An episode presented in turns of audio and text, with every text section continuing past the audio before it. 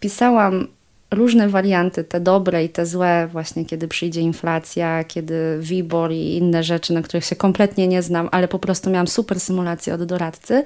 Jak zaczęłam wpisywać ratę, jak ona się może zmieniać, to okazało się, że no, stać nas, tylko musimy zrezygnować z chodzenia na basen, zamawiania sobie ulubionego jedzenia, kupowania jakichś tam, nie wiem, ubrań, mm, chociaż i takich dużo nie kupujemy, jak mówiłam, wyjazdu na wakacje albo kampów rodzinnych, na które jeździmy. I poczułam, jak mi się coś zaciska wokół szyi i całe ciało po prostu sztywnieje i zaczynam się pocić, że czy ja chcę tak żyć w ogóle. Jak odnaleźć się w finansach? Jak sprawić, by pieniądze służyły realizacji naszych celów życiowych? Na te oraz inne pytania odpowiadają goście podcastu Po ludzku o pieniądzach, którego partnerem jest General Investments TFISA i który mam zaszczyt prowadzić.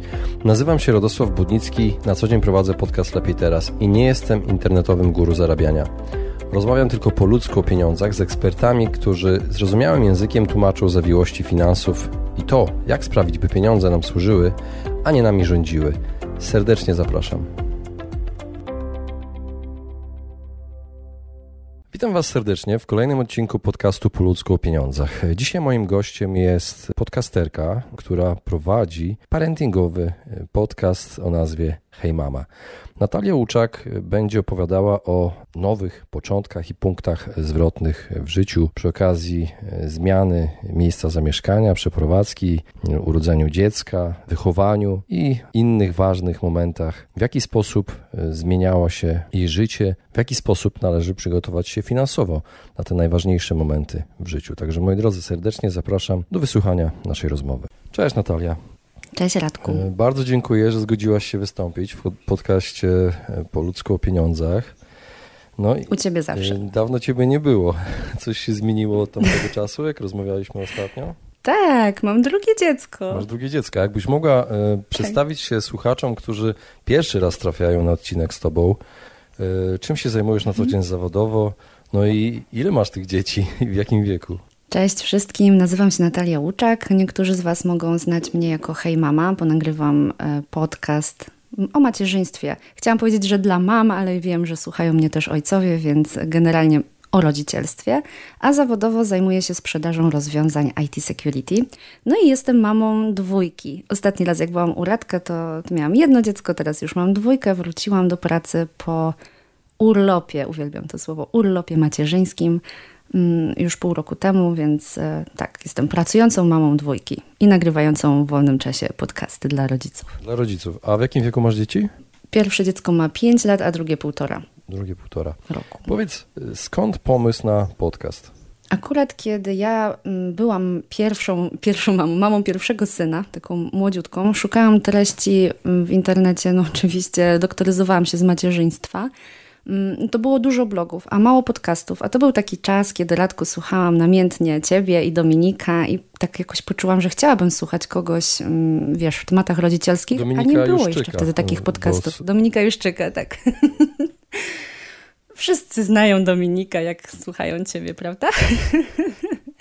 No w każdym razie mm, brakowało mi tego, teraz już jest więcej takich podcastów, a, ja wtedy wpadłam na pomysł, no to nagram swój. A że ja nie jestem mm, specjalistką, wiesz, nie jestem pedagogzką, pediatrką, ani w ogóle się nie zajmuję za bardzo tematami okołodzieciowymi, to postanowiłam występować z takiej pozycji mamy, która dopytuje inne osoby na tematy macierzyńskie, na te tematy, które najbardziej e, mamy interesują na różnych etapach tego rodzicielstwa.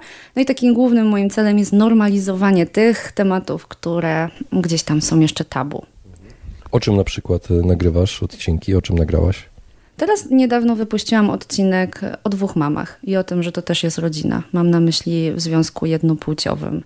To nie jest łatwy temat, przyznasz? Nie, nie jest. Ale nagrywam, no właśnie, ale nagrywam też na przykład o tym, że kobiety powinny chodzić do mm, fizjoterapeutów, uroginekologicznych i robić sobie różne masaże mięśni na miednicę, żeby nie mieć problemów z nietrzymaniem moczu. O tym też się głośno nie mówi, bo to nie jest seksowny temat. Dzisiaj chciałem z Tobą porozmawiać w Poludzku o pieniądzach o nowych początkach i punktach zwrotnych w życiu. Czy Mhm. Pamiętasz kluczowe momenty, e, w których poczułaś, że coś się zmieniło w Twoim życiu? Masz na myśli takie zmiany finansowe? E, tak. Pierwszym takim momentem była wyprowadzka z rodzinnego domu do Warszawy. Miałam wtedy 19 lat.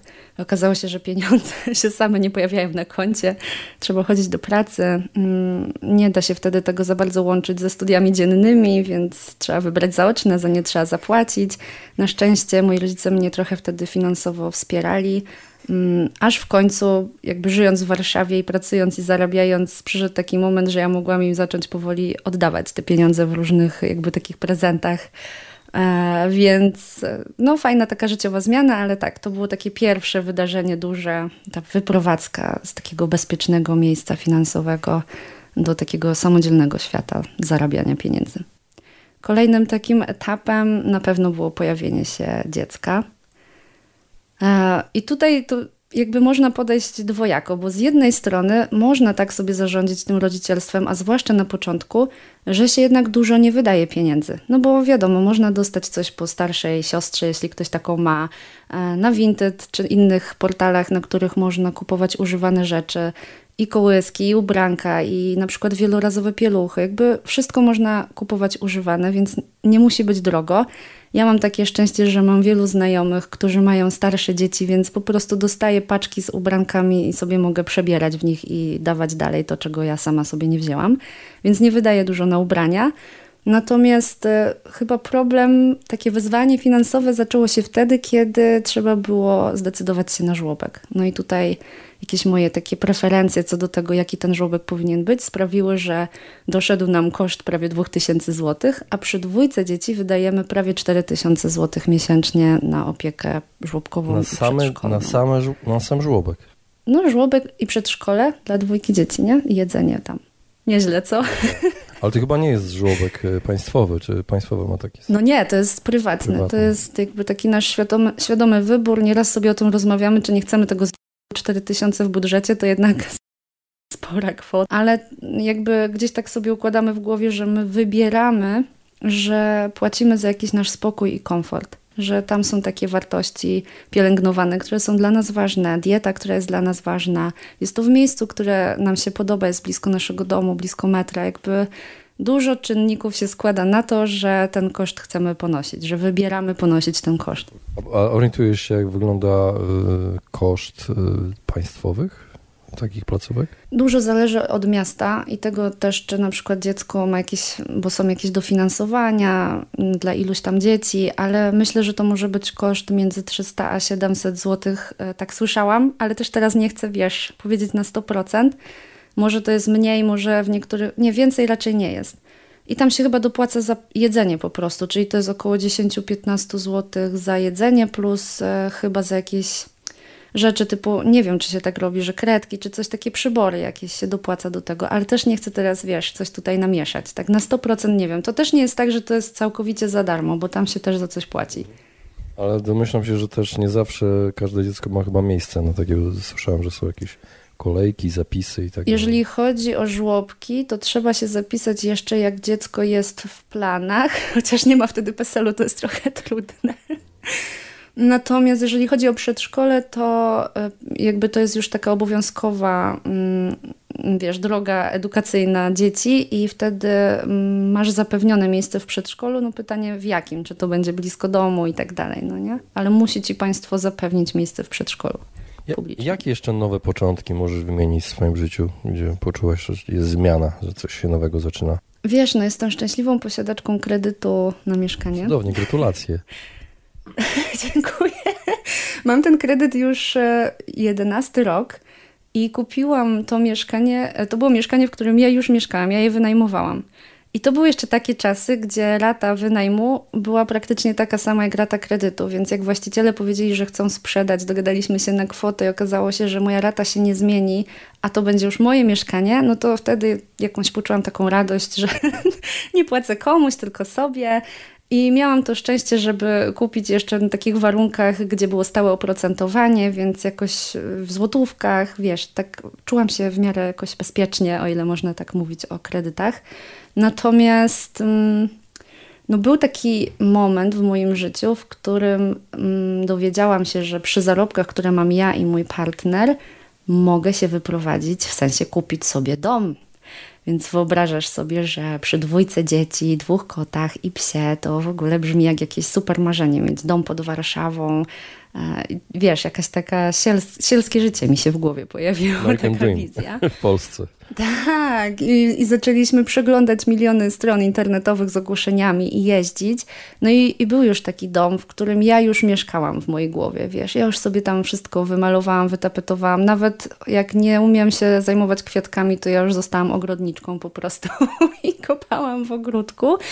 Ale w momencie, kiedy się dowiedziałam, że mogę wziąć kredyt, to zajrzałam na taką stronę, pewnie Wam znaną, jak Finansowy Ninja i pobrałam sobie takiego Excela, e, w którym prowadzi się budżet domowy. I zaczęłam do tego budżetu wpisywać nasze wydatki. Najpierw tak trochę, wiesz, z palca to robiliśmy, czy stać nas na kredyt, czy nie. No to tam 4 tysiące na żłobek, coś tam na mieszkanie. Takie wydatki, wiesz, co, co znamy, że co miesiąc są. Ale pomyślałam, że nie, że zrobię to skrupulatnie i sprawdzę, jak jest faktycznie. No i po tak trzech miesiącach prowadzenia, kiedy dostałam symulację kredytu od mojego doradcy finansowego, wpisałam różne warianty, te dobre i te złe, właśnie kiedy przyjdzie inflacja, kiedy WIBOR i inne rzeczy, na których się kompletnie nie znam, ale po prostu miałam super symulację od doradcy. Jak zaczęłam wpisywać ratę, jak ona się może zmieniać, to okazało się, że no, stać nas, tylko musimy zrezygnować z chodzenia na basen, zamawiania sobie ulubionego jedzenia, kupowania jakichś tam, nie wiem, ubrań, mm, chociaż i takich dużo nie kupujemy, jak mówiłam, wyjazdu na wakacje albo kampów rodzinnych, na które jeździmy. I poczułam, jak mi się coś zaciska wokół szyi i całe ciało po prostu sztywnieje i zaczynam się pocić, że czy ja chcę tak żyć w ogóle, wiesz, bo mamy już jakiś fajny standard życia, mieszkamy w małym mieszkaniu, ale to, co robimy na mies co miesiąc, na co dzień, to jest jakiś nasz przywilej, luksus i ja to lubię, to życie, które mam. I poczułam, że zaczynam z niego rezygnować, żeby mieszkać w większym miejscu, w którym będę mieszkać w jakimś ogromnym stresie, że nie, wiem, czy mi starczy, wiesz, a mam dwójkę dzieci. I ten Excel zmienił moje życie wtedy i podjęłam bardzo trudną decyzję i przyznam, że po prostu jak ją podejmowałam, to płakałam, ale odmówiłam zakupu tego domu. I powiem Wam szczerze, że jak to się stało, to w życiu chyba nie poczułam takiej ulgi po prostu. Ja chodziłam po mieście, zamawiałam sobie super jedzenie i czułam się jak najbogatsza osoba na świecie, przez to, że nie straciłam czegoś. Nagle, tak nagle, po prostu wystarczy no. zmiana w głowie, a jeszcze nic nie tak. zrobiłaś tak naprawdę fizycznie. Nic, nic, nie zaczęłam więcej zarabiać, w ogóle nic się nie zmieniło, ale po prostu wyobraziłam sobie, jak mogły wyglądać moje finanse i jak dzięki temu, że nie podjęłam jakiejś decyzji, jakby nic się nie zmienia, więc nie, nie stracę, nie będę w tym stresie i że w ogóle ja żyję w jakiejś super obfitości, moje życie jest fantastyczne i, i nie muszę mieć tego domu, nie? Jakby czyje to jest marzenie w ogóle, żeby mieć ten dom? Na pewno moje? Nagle stałaś się no. bogata, bo bogaty jest ten, nie ten, kto więcej wydaje, tylko ten, komu więcej zostaje. No, no, tak poczułam. Poczułam właśnie takie, wiecie, to nie chodzi o to, że ja mam miliony na kontach, nie? Tylko, że po prostu nie mam na minusie, a no, a też ten stres chyba, wiesz, Radek, taki przy tej dwójce dzieci, że, że nie wiadomo jak będzie, nie? Że na przykład ten żłobek czy przedszkole jest dla mnie ważne, a nie wiem, czy jak wzrośnie rata, no to, to czy będzie mnie na niego stać. I oczywiście nie chcę mówić, że to była dobra decyzja przez to, że coś się potem stało, bo decyzja jakby jest podejmowana w tych warunkach, w jakich jest i nie jesteśmy w stanie przewidzieć i wywróżyć sobie przyszłości, ale oczywiście przyszła ta inflacja i raty kredytów poszybowały w górę, więc bylibyśmy teraz naprawdę w ciemnej D, a nie jesteśmy na szczęście. Przykro mi, wiesz, z powodu wielu ludzi, którzy są, no ale staram się też być wdzięczna sobie za, za, za podjęcie tej trudnej decyzji jaką, było, jaką była rezygnacja. No, miałaś nosa, miałaś nosa. A powiedz... No właśnie nie, nie wiem, czy chcę tak mówić. Wiesz, Radek, że miałam nosa, bo mi się wydaje, że gdyby mi w tym Excelu nie wychodziło na minusie, to ja bym to zrobiła, wiesz. No, ale wtedy poszłyby stopy procentowe i byś miała zupełnie inną no. ratę, jaka by ci była wpisywana no, wcześniej ogromną, w tym Excelu. Ogromną. No, ja widziałam no. symulacje ludzi z wiele mniejszymi y, kredytami na mieszkania, nie na dom to już mhm. mnie po prostu przerażało, to co widziałem. A no, ponad tysiąc złotych więcej płacić. Nie? Nagle, no nagle, po prostu no. kilkadziesiąt procent I, więcej. I to nie dla siebie, że sobie coś kupujesz, prawda? Tylko po prostu to idzie w eter, w sensie dla ciebie, tak personalnie, no nie? Pięknie, mhm. pięknie twoja historia wpisała się w tę historię minimalistów, którzy właśnie ograniczają wydatki są szczęśliwsi, bo mają mniej, żyją w mniejszych miejscach, mhm. mniej muszą się martwić mhm. o utrzymanie tych wielkich do, e, domów, o ogrzewanie tych do, wielkich domów, o to, jak pilnować ten wielki dom, mieć to wszystko w głowie cały czas, utrzymać, spłacić. To jest, e, to jest piękna historia. A powiedz, y, no. powiedz, co się zmieniło w waszym podejściu do pieniędzy, gdy zaczęliście lepiej zarabiać? Coś się zmieniło? Zaczęliście oszczędzać, czy, y, czy, czy, to nie jest takie proste jednak? Człowiek, człowiek jednak wydaje, idzie już do lepszej restauracji, jedzie na lepsze wakacje. Jak to jest? Może zdradzić? -hmm. Myślę, że jedno i drugie u nas e, się zadziało, mm, ponieważ no, faktycznie najpierw zaczęliśmy wydawać. W sensie chcieliśmy jakoś tak się odbić, bo mieliśmy wiele różnych sytuacji. Mój partner przez jakiś czas nie miał pracy, ja miałam wtedy super pracę, więc mogliśmy sobie pozwolić na to, żeby on miał taki moment na poszukiwanie tego, co chce robić i tak dalej. I jak już w końcu razem zaczęliśmy lepiej zarabiać, to musieliśmy sobie zrobić dwójkę dzieci. Czyli jeden ogromny wydatek, taki żarcik, ale no faktycznie zaczęliśmy chodzić do lepszych restauracji albo zamawiać sobie jedzenie. Na przykład teraz e, częściej korzystamy z e, tych pudełek dietetycznych, cateringu, a wcześniej w ogóle nas na to nie było stać a teraz sobie bardzo to chwalimy i nie chcielibyśmy z tego musieć rezygnować. Natomiast zrezygnowaliśmy z innych rzeczy. Ja na przykład w ogóle nie kupuję sobie nowych ubrań i wynika to też e, nie tylko właśnie z takiego ekonomicznego punktu widzenia, ale też jakiegoś mojego podejścia do ekologii, do fast fashion i do tego, że nie chcę w tym brać udziału.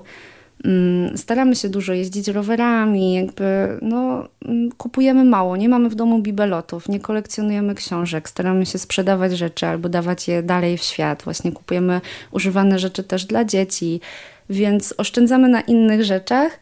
Wybraliśmy sobie to, co jest dla nas taką dużą przyjemnością i z czego chcemy korzystać, i to jest na przykład właśnie to jedzenie, to jest gdzieś tam dla nas fajne.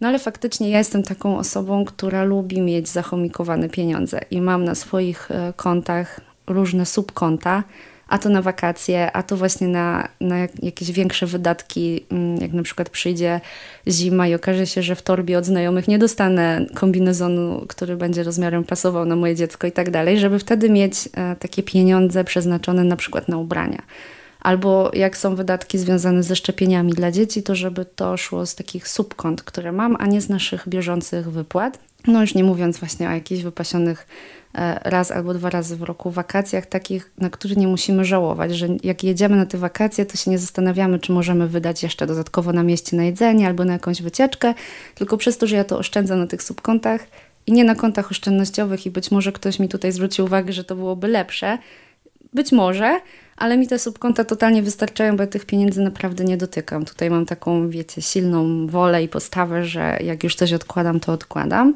Poza tym zaczęliśmy się interesować też trochę kryptowalutami, więc tutaj inwestujemy. Wiem, że to też jest taki niepewny rynek, ale, ale trochę w to idziemy. E, no i jakąś część też mamy na tym koncie oszczędnościowym, takim tam patrzymy jakoś bardziej tak długofalowo, że już totalnie nie jest to na żadne wakacje ani nic, tylko większe kwoty, kwoty odkładamy i staramy się nadpłacać kredyt, żeby jak najszybciej się go pozbyć. A powiedz, to są takie nasze. Mm, powiedz na jakie momenty w życiu każdej mamy warto się przygotować finansowo? Wiesz, mam takie myśli w głowie, nie? że różnie z tymi chorobami jest. E, I chyba nie chcę o tym jakoś myśleć za bardzo, ale muszę więc tutaj ta poduszka finansowa na taki wszelki wypadek, na, na jakieś na zdrowie. leczenie. Na zdrowie, no. My też mamy prywatną opiekę e, zdrowotną, mm, więc tutaj się czuję jakoś spoko, że wielu lekarzy mamy już w pakiecie i tak dalej. No ale jednak e, jakieś dodatkowe badania są dodatkowo płatne, więc ja bym nie chciała musieć się zastanawiać nad tym, czy, czy mnie stać albo co muszę sprzedać, tylko staram się na takie rzeczy mieć gdzieś odłożone pieniądze, taką poduszkę finansową na zdrowie. Mm, myślę sobie też o tym, że różne rzeczy się mogą zdarzyć, a na przykład to przedszkole i żłobek są dla nas ważne, więc żeby nas było stać na kilka miesięcy do przodu, e, zapłacić za, za tą opiekę żeby nie musieć z tego rezygnować, że nawet gdybym musiała szukać pracy, to nie z dwójką dzieci w domu, no nie? Więc to są takie rzeczy, na które na pewno warto oszczędzać. No my też robimy tak, że całe kwoty, które dostajemy od naszego kochanego państwa z 500, plus, nie wydajemy, tylko one lecą na osobne konto. Ja nawet nie zerkam tam, tam już jest kilkanaście tysięcy złotych. E, po prostu są tam przelewane i my ich nie dotykamy, więc to też jest jakaś nasza poduszka, którą albo wydamy na jakiś nagły wydatek związany ze zdrowiem dzieci, albo im je przekażemy, jak już skończy się to dofinansowanie, albo nie wiem, na 18 urodziny, coś takiego. A powiedz, co byś zrobiła lepiej, przygotowując się do znanych ci i przyszłych momentów przełomowych y, w życiu? Myślę, że chciałabym być uczona i od samego początku robić sobie te poduszki finansowe, żeby nie żyć na karcie kredytowej, bo ja musiałam tyle razy w życiu pożyczać od kogoś pieniądze, żeby spłacić kartę kredytową, oddać z wypłaty, żeby potem znowu używać tej karty kredytowej, że to się tak nakręcało i to było takie ciągłe napięcie. I z jednej strony fajnie, że te karty są, no bo, no bo czasami ludzie są pod taką ścianą, nie wiem, nie dojdzie wypłata, cokolwiek, nie? Że to jakoś tam ratuje tyłek. No ale jednak to jest coś, co łatwo wpaść, żeby się tam zadłużyć i mieć problem ze spłacaniem, więc to chyba, chyba chciałabym mieć więcej tych właśnie takich subkont, różnych poduszek, żeby być zabezpieczoną i nie stresować się tym, jakby mnie ktoś zwolnił z dnia na dzień albo coś się wydarzyło, żeby w ogóle nie mieć pieniędzy chociaż na miesiąc, no nie? A, a bardzo dużą część życia tak przeżywałam, że od pierwszego do pierwszego albo mi nawet nie starczało do tego pierwszego i to był ciągły taki stres. Więc na pewno przed pojawieniem się dziecka chciałabym już mieć jakąś poduszkę finansową, bo no, temat dziecka, tak jak mówiłam, może być tani, jeżeli się wszystkiego, mm, wszystko kupuje używane i tak dalej, ale są jeszcze inne wydatki. Jeżeli się chce mieć na przykład poród w domu, taki jak ja miałam, no to położna kosztuje, mm, dula kosztuje, fotografka, jakaś, wiesz, jakby wszystkie te gadżety okołoporodowe, to wszystko kosztuje. Jak ktoś chce mieć e, prywatną salę w szpitalu, jakby to są takie koszta, które sprawiają, że ten poród, który jest ogromnym wydarzeniem w życiu kobiety, może być zapamiętany najlepiej jak się da, i fajnie byłoby nie musieć na to, wiesz, jakoś tam żałować albo się stresować, że to tyle kosztuje i jeszcze ktoś ci powie, że to jest fanaberia, no nie. Zwłaszcza mężczyzna, który nigdy nie rodzi, sorry. Więc fajnie byłoby mieć na to pieniądze, żeby się nad tym nie musieć zastanawiać i jakoś stresować taką decyzją, że tak, chcę wydać te pieniądze na to, żeby rodzić w domu, w basenie z położną, w towarzystwie bliskich mi osób i tak dalej, bo taki poród to jest naprawdę koszt około 5 tysięcy złotych. E, Natalia, jeszcze na koniec mam pytanie mm, o zabezpieczenie emerytalne. Czy myślisz o emeryturze? Bo wiem, że pracujesz dla e, firmy, tylko nie na zasadzie umowy o pracę, tak? Tylko umowy... Tak. Mam y, umowę B2B. Mhm. Jestem na działalności. No i faktycznie to jest taki temat, nawet jak rozmawialiśmy, gdzieś tam pisaliśmy sobie przed y, nagraniem podcastu, że zawsze mnie trochę tak spina, coś, że w sumie ja tak sobie myślę, że ja tak zawsze będę zarabiać, że te prowizje ze sprzedaży, że nie wiem, że może mieszkanie kupimy i będziemy wynajmować, ale tak naprawdę to się tak porządnie nie wzięłam do myślenia o mojej emeryturze. Czyli ZUS płacisz poza, sama poza tym... jako działalność gospodarcza, rozumiem? Tak, płacę sobie ZUS jako działalność gospodarcza. E, gdzieś tam marzę o tym, żeby już całkowicie spłacić ten kredyt i e, być może oszczędzić tak różne pieniądze, bo wiesz, w sprzedaży się zarabia na prowizji ze sprzedaży i czasami te sprzedaże jak są duże, to się trafiają duże prowizje, więc jest jakaś kwota do oszczędzania na to, żeby na przykład kupić sobie mieszkanie, które będę wynajmować. I to są jakieś takie pomysły, mm, żeby inwestować w mieszkania, ewentualnie e, być może czas zacząć się zajmować mm, myśleniem o tym, jak inwestować tak, wiesz, długoterminowo, żeby właśnie potem w tym okresie emerytalnym móc e, no, zbierać to, co się zasiało. Super, bardzo Ci dziękuję za rozmowę. Dziękuję, Radku. Właśnie wysłuchaliście podcastu Po ludzku o pieniądzach. Mam nadzieję, że Wam się podobało. Jeśli tak, poświęćcie swój czas, proszę pozostawić swoją recenzję na Apple Podcast. Jeżeli macie pytania lub propozycje dotyczące kolejnych audycji, piszcie do mnie na fanpage'u Po ludzku o pieniądzach i do usłyszenia następnym razem. Pozdrawiam serdecznie.